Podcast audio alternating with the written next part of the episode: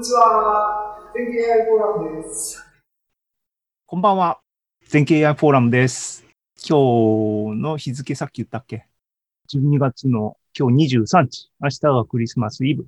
2020年もあっという間に年の瀬で押し迫ってきましたが、全経 AI フォーラムは今日が、えー2020年の最終回。今年1年をあのまとめ締めくくりの AI フォーラムやっていきたいなと思います。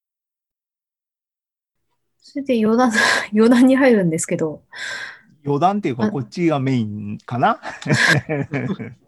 これ1ページ終わるんで、あ2ページ終わるんで、あの、宝石の家を作りたいなと思ったんです。あの、宝石の家っていうのは漫画に出てきた、あの、ビスマス系でしょうっていう、このなんか四角っぽい結晶があるんですけども、そういう家があるという、まあ、なんか話の順番がおかしくなっちゃいましたけど、まあ、ファンタジーですよね、話としたら。ビスマス系で結晶状の四角い家が世のその世界にはあって、その世ごとにその形を変えると、だから公園の場所が変わったり、運動場の場所が変わったり、変わるよっていうのがあって、それを、その形を変えるんだったら、それはまあ AI でなんかできるんじゃないかなと思って、一つの方法として考えてるのが、あの、家の写真をもいっぱい持ってきて、そこから家を、の写真を作ってパノラマにする。パノラマ写真にして全天球に投影すると。で、すれば、まあ自動で家が移り変わる家できるだろう。と、もう一つは、それが、あの、パノラマじゃなくて3次元であってほしいなと。あの、視点移動ができるものを作りたいと。いうふうに思ったときに、もうマットプロットレベルも別に3次元はできるんだよなと。この点々をつなげばできると。あの、一木さんの宿題にありましたね。丸をプロットするとか。まあ、そこの からの話の流れなんですけど。まあ、丸を作って棒を立てりゃ、まあ、机みたいに見えるし、椅子みたいにも見えると。だから、このファンタジーの世界の、これ作りたいんだったら、この3次元テンソルを想定して、で、3次元テンソルの1個の点を、点だったらベクトルかな ?3 次元 XYZ の点っていう思えばいいのかな？点の集合として今椅子とか机がかけてるよね。3次元がうんうんを想定して、その1個の点をまた4次元、3色プラス、あの、透明度っていうふうに考えて、用ができないかなと。できないかなじゃなくて別にできるんです。それでできるんです。それでできたのは右側のやつなんですけど。あ、うん。うんうん。で、それで自動でやるってなったら、この点々でできているものと現実の写真とをうまいこと結びつけないといけないんですよね。それをどうしようかなと。考えたときに、あの、パノラマ、まず画像、家の画像を集めてくる、オブジェクトディテクションに何がどこにあるのかを取る。で、自動生成、な画像、GAN で自動生成させるんじゃなくて、オブジェクトディテクションでポジションを出させて、そのポジションの位置に 3D モデルを持ってくる。うん。いや、といや、いや今の言ってるのは多分プロセスプロセスは可能だと思うんだけど、うんえっ、と、でも僕はやっぱりあの、これ、これあれだね、フォーラムに書いてあった話だよね。で、やっぱりななんか繋がってないんだな。えっ、と、この今画面に映ってるやつの右側っていうのは、これ3次元プロットをしてますよって話だよね。だから、これはあの、多分点群なんだろうけども、そのレベルで言えば 3D モデルだよね。机の 3D モデルであり、椅子なのかわかんないけど、それの 3D モデルを古川さんが作ったって話だよね。各点は3次元の場所がもう指定されてるんだよね、きっとね。そうそうそう。うんうん。で、それっていうのは、要するにさあの概念的には3次元モデルをブレンダーで作りましょうと同じセンスだよね。3次元のもう物体が概念として存在してるわけだよね。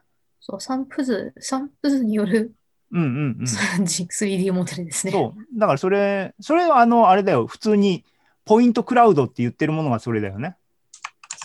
ライダーで取られるローデータはそれなんですけども、OK。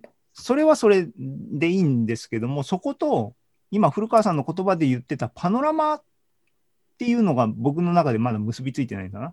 あ、パノラマと、これは別ですね。あパノラマはパノラマで1アイディアで、うん移り変わる部屋を作りたいっていうだけであれば、うんパノラマからギャンで、なんかの家のパノラマ、部屋のパノラマを作って、それをすこの研究に投影したらもう見れる。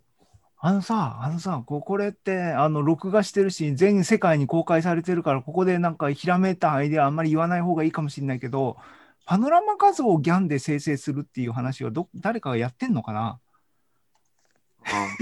わ かんないけど。あでも面白いよね。今今のセンスでさ、ギャンで、ギャン普通写真とか絵とかを生成して人の顔とか生成してるけど、360度画像を学んだギャンで、360度をどこの世の中にも存在してない360度画像を生成するギャンがあったら、そのパノラマ、せギャンで生成されたパノラマ画像をはうちのプレイヤーに食わせるとかしたら、あれだね。で、古川さんの部屋、誰も見たことがない室内画像が作れるわけだよね。もしそれがパノラマとしての属性をきちんとキープしてる画像になってればね。で個人的にそれを何やりたいかって言ったら、まあ、白い部屋にそれを投影してはいいんです。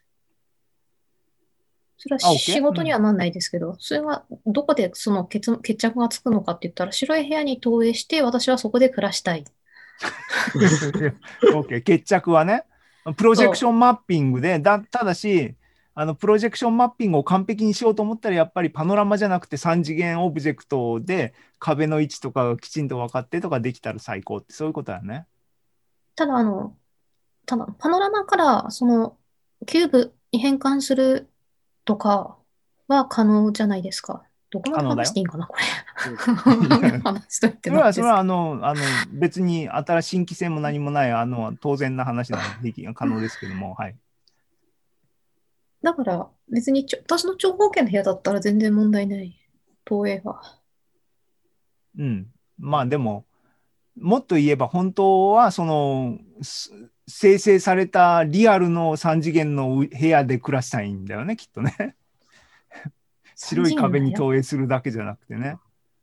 お菓子の投影でいいんですが、投影あ、でい投いんですが。影でいいの？はいああうんーじゃあだって空間3次元の部屋ってどう、どう、どいやいや、だからもう、もう、あの、夢、ファンタジーの世界としての話だなっていうことだけど、白い壁に投影された時点で満足できるって話ですね。うあ、そのパノラマに関してはですよ。うん。それでファンタジーを、その、3D 世界をもっと作ろうって思うんやったら、当然視点移動はできないとダメですよね。うん。ものとして。で、それは、まず、初期段階としてはそんなリアルじゃなくてよくて、この右に出てるこの、このぐらいであったとしても、色が美しくつけば、まず第一段階としていいだろう。でもこれできちゃったんですね、ある意味。だこれはうん、OK。えーでて、言うんでしょそう。ねれをなプロジェクションしたいの？プロジェクションしたときに視点移動でプロジェクションの絵がかリアルに変わればいいの？コンピューター画面の中で3次元を歩ければいいの。その架空の。あの、それは別々の話ですね。投影するのは、あの、パノラマ。生成して投影っていう方法をまず一つ考えてるし。うん。まあね、3次元、その、3次元モデルの方も別に投影で中にモデルをこう組んでもいいんですけど、部屋の側だけ作って、家具は3次元で、3次元、3D モデルで置くとかね。まうんマッピングするっていう話うんですかね？マッピング？まあ。まあ、でも、あのあれだよね、VR ヘッドセットをかぶれば CG の、てかコンピューターで再構築できれば、あの歩けるもんね。ああ。まあ、まあまあ、そのね、あのはい。うんそんな、ね、きっちりとは考えてないんですけども。うん。はい。あのーね、でも今僕はあの、ギャンでパノラマ360度作ったらどんな、あの世の中が生成されるのかが今急にあの興味が湧いてきましたねっていうのは。ありますでしょギャンね、あの、今日、今日僕の隠し玉で、後ろで喋りたいなと思ってるのは、東海道54次なんだけど、ギャン、面白いかもしれない。すごいかもしれない。それで、3D 投影は、あの、ブレンダーさえ入れちゃえば、ブレンダーの球体を置いて、そこに、色、球体を置いて、それにつける色をパノラマ画像にしたらもう、全点9のやつは、そのまあ、簡単ですけど、体験はできるんですよね。あの、ゆ言ってんのは VR ヘッドセットかぶって体験みたいな話をしてる？いや、設定セット被らなくても、その画面の中で、その、ああ、画面の全コンピューターば点球をこの中で作って、その中に自分が入れば、あそういう風に見える。で、自分が入るっていうのはヘッドセットかぶるじゃなくて、え、あ、ごめんなさい。そんな難しい話じゃなくて、球体をつ作って、そこにパノラマを貼るじゃないですか。うん。で、視点をその中に持っていけば、こうやって見たらもうパノラマ全あ点球の、映像が見中えると。心の近くにいればね。そうそうそう。はい。あプレイヤーね。前景のプレイヤーはそれですけどね。あの、キューブだけどね。キューじゃなくてね。でもまあそこは、あの、どうでもいい話。あの、うん。はい。確かに。で、その仕事にするんやったら、本当に綺麗じゃなかったらダメじゃないですか。ダメだなって思うんです。やっぱり、うあのおん。客さんに見てもらうとか、そういうことになってくると。実写ベースのあれだとね、そうコンテンツだからそれはあの、皆さんが今開発されてるやつだけど、まあそれちょっと置いといて、そその素晴らしい話は置いといて、ちょっと私のこの宝石の家を作りたいというその目的であれば、ねあの、世の中から家を引っ張ってきて、宝石などもぶち込んで、ディズニーランドをぶち込んでなんかを作って投影するっていうのでも、をまずやりたいなと。うん。どうなるんやろうと。うん。360度プロジェクターが必要なんですね、じゃあね。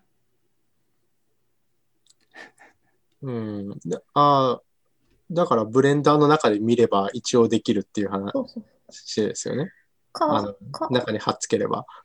いや、ブレンダー言わなくて前景のプレイヤーでいいじゃないですか。ああ、別にそれは電。球のプレイヤーで宝石の家作るんですか？なんかいや、だって、ありものだから、まあまあ、前景のって言わなくても、あのね、パノラマプレイヤーでっていう、あの、まあ、はい。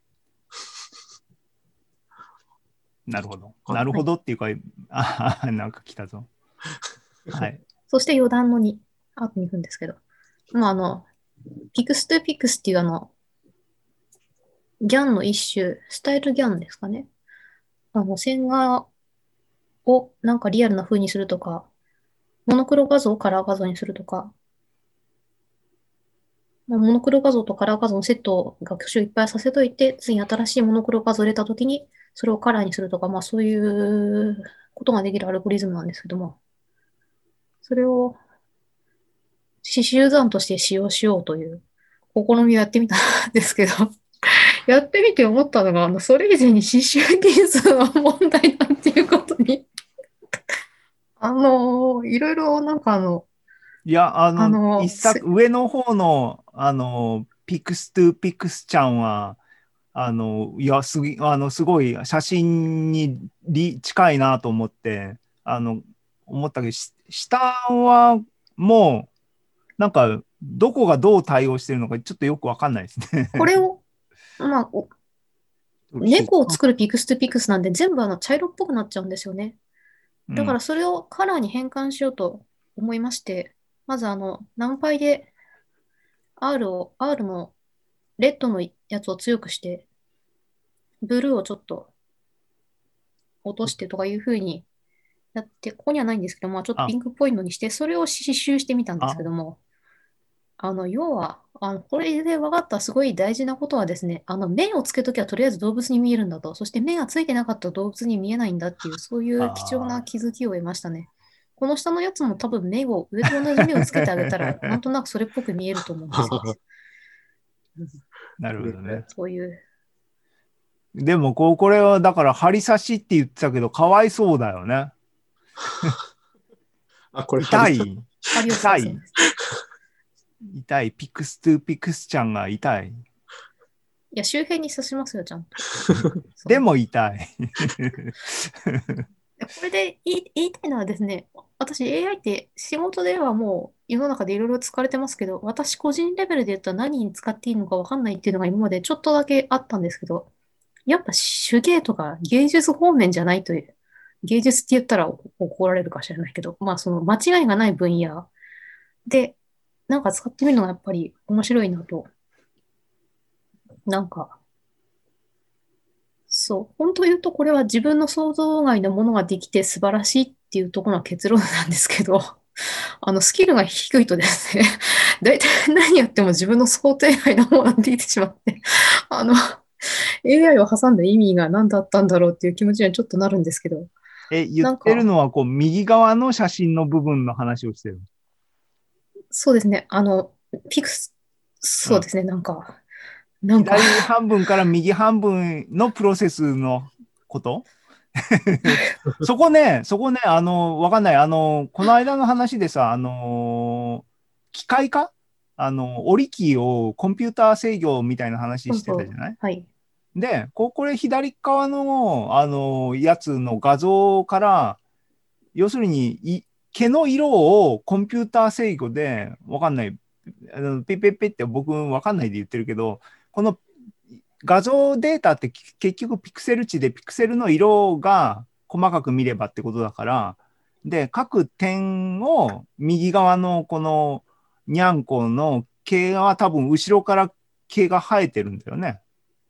僕刺繍よくわかんないけど、そこのどの XY のどこにこのグレーっぽいこの色を出して、もうちょっと黒っぽいはピクセルの 3×4 はもうちょっと黒っぽいみたいなのが、コンピューター刺繍マシンみたいなのがあれば、あのコンピューターでギャンで出されたのをリターンピッてやったら、ふわふわっていうのがコンピューターでできるみたいなシステムができたら、あの、スキルとか、あの刺繍の技術とかを超えられるよね。そうなんです。あの、なんか思うんですけど、私は AI をやることによってめんどくさいことを AI がやってくれるはずだったのに、なんで絵を描く一番楽しいとこを AI がやってて、私はこの 一番しんどいデータを集めたり、あの手でクジラブルーレイしたりと、この 一番あの下請けの仕事を私がやってるんだっていう、疑問ありますだよね。あれ？と思いながら。まあ、これは、そうそう、手芸の方の方には考えてたんですが、あの、まあ、よ3つぐらい敷地を用意しておいて、それで分けて、それがどの色に当てはまるかっていうところまでは、まあ、行くんですけど、それをやるとなんか気持ち悪いのになってしまって、やっぱりグラデーションって大事なんだなーって、すごい気持ち悪い、うん。ああ、まあ、そうか。ギャーンってなんかピクセルドット絵職人みたいなのいるけど、あれもセンスみたいな、そういうことを言ってますか？あの人たちはすごい人たちです。よ。はいはい。とか、まあまあ、まあ何が言いたいかっていうと、まあそういうのをやってみるのが面白いよね、という感じですね。正月がなくなる予感うん。うんはい。というところですね。ね、あのーあれですね、僕、僕もね、周りの人に迷惑をかけない範囲で楽しまなきゃいけないなと思ってるんだけど、結局それが達成できないのでやばいんですけど、あの、ほどほどに やりやりましょなんか、ねそう。う。なんか暗いノリになってしまってあれなんだけどね。そうですよ。だって、あれだよね、でも、あの、僕は、あの、あれだ、自重しなきゃいけないんですけども、それでも、やっぱり、 no pain, no gain っていうか、あの、あのね、あのあまあいいやあんまり言わないで、あの、幸せな人生を送りましょう、みんなで。はい。えっ、とねこ、この女の人はマリーさんなんですよね。そうそう。あの市川さんわかりますか？これマリーさんなんですよ。そんななんか怖い言い方されてもね。はい、だっていい1枚目のスライドも頭クジラになってたけど、あれもマリーさんなんでしょ？そうそうそうそう。うんね。多分まあ何もわか,、ましたわかんない話をしてると思いますが。あの、マリー・アントワネットが頭にいろんなものを乗せてヘアセットをしていたよっていうお話があるんですよ。ああの、世界史子供漫画図鑑みたいなやつに書いてありました。なので、頭にいろんなものを乗せてる人のこと、私、マリーさんって呼んでるんですけど、そういう話ですね。っていう話です。はい。まあ、ちょっとまとまらないですけど、以上です。はい。はい。ありがとうございました。ありがとうございました。えーっと、ね。なかなかぼ僕もだからな、あの、クジラをやるやる言って結局できてないですけどもね。えー石川さんはクジラのコンペ知ってますか？クジラのコンペは、あの、古川さんがやってるのを見つつ、もう僕はキャッサバで頭いっぱいになってたんで、ああ。あれもね、あのーまだ開催中なので、あんまりこう、公の場ではは言わないですけども、僕も、あの、まだ、まだやってて、まだ、いまいちなんで投稿してないですけども、なんかやりたいなと思ってますけど。はい、えーっと、なんか他に石川さんコメントありますか？今のい古川さんの話に関して。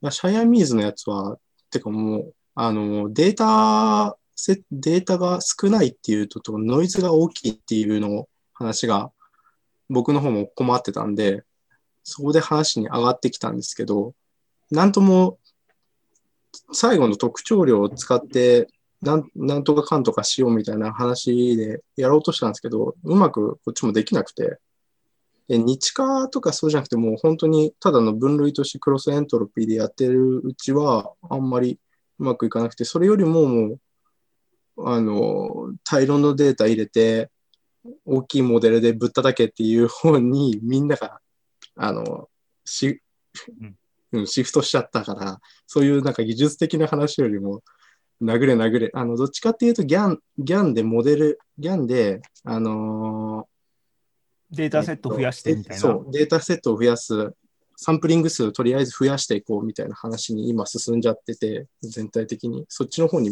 みんな行っちゃってるんで、キャッサバの話ね。そう、こっちとしては。あの神楽の、あの、本当の神楽の人たちの神楽のための神楽の技術みたいなのは、まあ、ほどほどにしといた方がいい気がするんですけど、ね。なんか技術的に面白いなって思って、その話進んでて面白いなって見てたのに、そこばったりそうそうそう、いや、と止まっちゃったんあ。のー、ギャンでデータセットを増やすって、あの、面白いかもしれないけど、よくわかんなくない？ああれだって、僕は危険だと思うんですよ。え、ねだって、あのー錬金術っていうかさ、なんか、ないところからなんか、そそれは何のラ本ベルなん的な、うん、あの、そのコンピューターパワーでぶったたくみたいなセンスで何もわかんないけど、とりあえずできるっていう話だよね。そうそううん。そうそれよりかは特徴量で近いのを取るっていう方に話を進んできて面白いなって見たらもう止まっちゃったんで、あん僕の方はそっちやりたいなと思ってます。うん、ややってくださいね。はいあの僕もあの虎視眈々とあの狙ってますから、はい。じゃあ、あのね、時間8時10分になりました。僕の方、今日はね、ちょっとね、だから。